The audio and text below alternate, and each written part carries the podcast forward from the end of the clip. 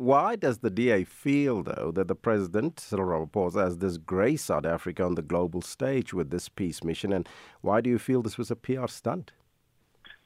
Well, you, you know, Elvis, we must first start off with being neutral as a country. We've said that we're standing neutral as a country.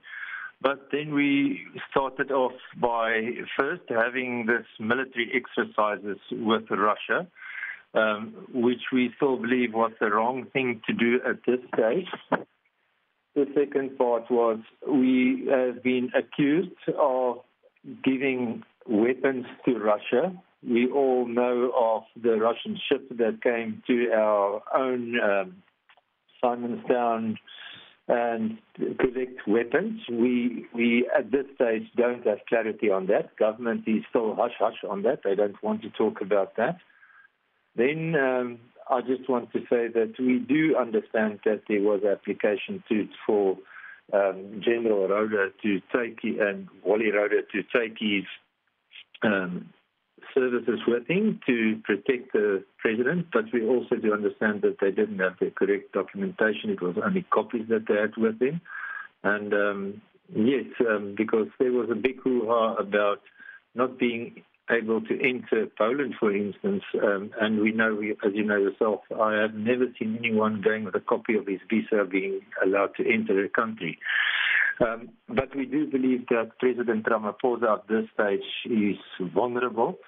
Um, he's not been doing what he should have done. Um, you don't know what to do with Putin, with um, the BRICS countries that's going to come together. Um, you know, we do know that the ANC is close to Russia. And we, we believe that um, trying to keep his head above water with a whole AGOA contracts, not losing that. He is splashing around in the water, not knowing what to do. So we believe that Ramaphosa is only uh, doing this. Uh. Um, as a PR stunt. Well, government would say that the military exercises, these are things planned long time in advance, and of course there is the relationship between South Africa and Russia. But why are you then concerned about the cost of the president's trip? Uh, uh, because it was to broker peace between the two countries. Well, well, you know, you must look at it um, at this stage. If we are talking about the cost of this, we need to understand what is coming to the cost of the um, taxpayer at this moment. we will, we will also, we will be asking this question. Um, we need to understand that the president at this stage, when when there's an offensive going from the side of um, Ukraine towards Russia to get them out of their country. Um, you know, then for all of a sudden, our president going to try and stop everything. We we all try to have peace between these countries. We've asked this from a long time ago. The problem that we do have is why exactly at this stage does Ramaphosa go? Why didn't Ramaphosa go a long time ago um, when when all the other world leaders went to ask for peace? Ramaphosa all of a sudden now jumps on an aeroplane before this whole um, AGOA deals might blow up in AGOA deal might blow up in our face. He goes all of a sudden to try and um, create peace. We we do know that this is not why he went. Um, he went after that to go and speak to Mr. Putin, coming back here to South Africa we, we want to know what is what is this. We we believe that this ego trip of him is a what is a spectacular back. It's backfired on him, yeah. um, and um, we also can look at Ramaphosa. Um, you know, to us, it's just at, at this stage, it is a total um, media stunt that he's been doing, and, and at the cost of the taxpayer of South Africa. Now, if this peace mission by President Cyril Ramaphosa and other African leaders was a public relations stunt, then what was the DA leader John Steenhuisen's six-day mission to the war-torn Ukraine at that point in time, and how was that trip funded? Well, as we all know, at that stage, it was did not come to the taxpayers' um, cost at that. So, so John went there to see what was going on. He went there to get information on the whole situation, uh-huh. to see what we should do, trying to stay neutral. At that stage, we did not 100% know what was going on. That was a fact-finding mission from John Steenhuisen as well. Um, as I say about the funding, that was by private funding. It was not by the taxpayers' um, pocket to go there. And um, John went to see what happened. As you know, that was right in the beginning of this so-called, um, I don't even want to say, um, Ukraine was being attacked by Russia. And John had to go and find out and see for himself. This is what we say as the DA. We go and see ourselves. You don't go a year after um, hundreds and thousands of people have been killed um, and then you go and try to find out what's going on for peacekeeping mission. This is this is what we don't understand. Ramaphosa is going all of a sudden, and and it is obviously just a PR stunt. I mean, you don't go there and and then all of a sudden want to go and make peace. Uh-huh. Um, we, we we just don't get that. Um, yes. Ramaphosa, as I say, uh, has definitely went the um, on a PR stunt that is costing this government of us 1000000s mm-hmm. In conclusion, the African leaders presented a 10 point proposal to the Russian president for peace negotiations. Do you think that this peace plan will find uh, tangible solutions to it? And if not, uh, what plans are the DA proposing to find a resolution to the conflict? Well, it is obvious, it's clear. President Zelensky made it quite clear you know, each country um, has its own piece of land. And, and, I mean, they don't want the Russians in their land. And it is quite clear. There, there's only one solution, and the solution is quite clear, which President Zelensky said Russia must leave their territory. There, there is no other solution as we get it at this stage. And um, we are saying that as any other country has the mandate to say we want to rule ourselves, we don't want anyone in our country. Um, this is the exact same that President Zelensky said, and um, we we um, do agree that um, at this stage uh, Russia should leave the land of Ukraine, and if that happens, there will be peace. But but you but this this is the bottom line. Thank you so much for your time. Willem Faber, the DA member of the Portfolio Committee on International Relations and Corporations. For more on this story, we join on the line by Dr. Emmanuel Matambo a research director at the Center for African China Studies at the University of Johannesburg. A very good morning to you, Doctor, and welcome. Good morning, Elvis. Good morning to your listeners, and thank you very much for inviting me. Now, we've been talking about the African leaders that presented that 10 point proposal to the Russian President Putin for peace negotiations. To what extent do you think can this 10 point proposal negotiate peace between Russia and Ukraine, and what, in your view, would be the very first step to achieve that amicable agreement? I think first of all we have to look at the configuration of the uh, countries that were represented in Russia and Ukraine, and how they voted um, on the crucial UN resolutions of 2022. So obviously South Africa was going to be better received because it abstained. Of all those countries that went there, South Africa that were represented, South Africa and Uganda abstained on those votes from uh, condemning Russia. Zambia, DRC, Senegal, all those countries condemned those particular resolutions. So they were bound to be better received by Ukraine than rather than uh, rather than Russia.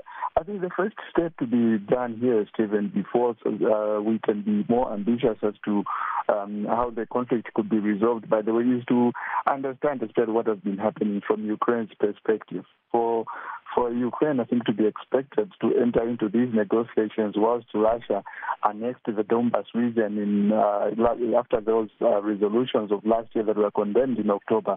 I think it would be kind of uh, impossible on the part of Ukraine. It's like you are trying to uh, force Ukraine into the negotiating table whilst you're twisting its arm behind its back. So I think that is why that is what President Volodymyr Zelensky was trying to tell President and his. Um, his counterpart even before they had the meeting with uh, with President Putin. So how unequivocal was that demand to say Russia should um, stick to uh, territorial integrity, which mm-hmm. which which was I, I, think a euphemism for Russian withdrawal from the from the annexed uh, regions of Ukraine. I think that could be the first most formidable step before any ambitions of how the conflict could be finally resolved.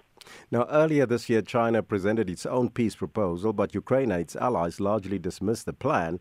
This mission to Ukraine and Russia is the first of its kind by African leaders. Why do you think that Africa has joined this peacemakers uh, initiative on the Russia Ukraine conflict after China, and why do we rarely uh, see any uh, such initiatives and solidarity among African leaders when it comes to domestic conflicts plaguing our continent?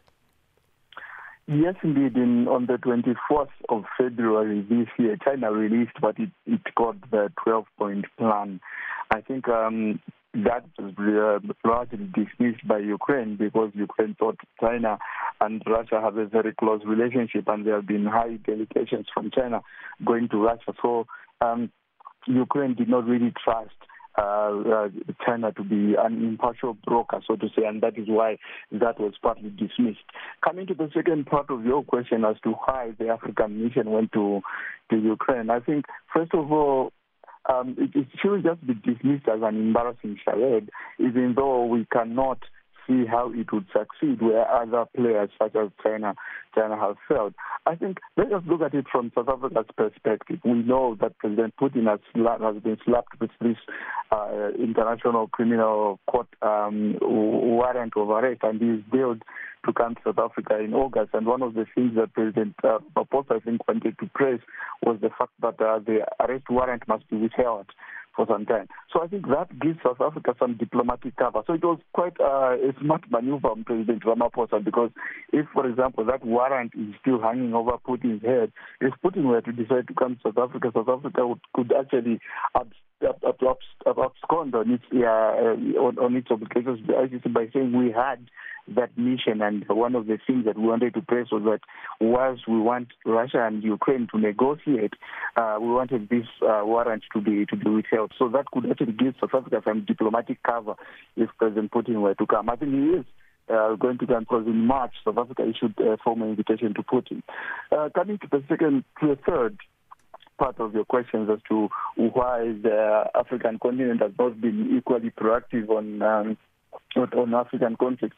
I think that has happened. Uh, at the African on the Afri- if you look at the African continent and conflicts on the continent, we have to look at the eight regional bodies that constitute the African Un- the African Union, and of those regional bodies, we have seen that the economic uh, community of West African states, ECOWAS, has been the most active in solving regional uh, regional conflicts. Unfortunately, that hasn't been the case with other regional economic bodies. And what makes this mission, the latest mission to Ukraine and Russia, even more um, more eye-raising, so to say, is the fact that well, there has been a conflict in Sudan, and there has been a, a raging conflict for, for, for a long time in the Eastern mm. Congo, and we haven't seen uh, such publicity on the part of uh, con- concerted uh, effort on the part of the African continent. I think that is why this whole thing here becomes uh, more eye-raising. But otherwise, there have been regional initiatives been, that have been taken by the African regional economic community. Doctor, if Africa were to broker peace between Russia and Ukraine, what would it entail for the African continent if that peace, peace initiative proposed by the seven African leaders is successful? Well, it would be a very big uh, diplomatic victory on the on the on the African continent, and obviously, it um, it, it one one thing that we have to say though is that um, obviously I, I don't think uh, that other countries uh, would, would, want to give Africa the, um, the, the, the credit that we would deserve. And I don't see, uh, by the way, how this mission here would uh, would succeed because even before the meeting with, with Russia, Volodymyr Zelensky has already said that the meeting is somewhat the, the mission on the African continent or the African uh, mission is somewhat doomed as as Russia is still annexing the Donbas region of Ukraine. So that is why I am not very confident that the mission will succeed. But if it were to succeed, maybe it would enhance South Africa's uh, uh, sorry Af- Africa's uh, estimation in the in, in the eyes of the world. But I don't see the mission succeeding.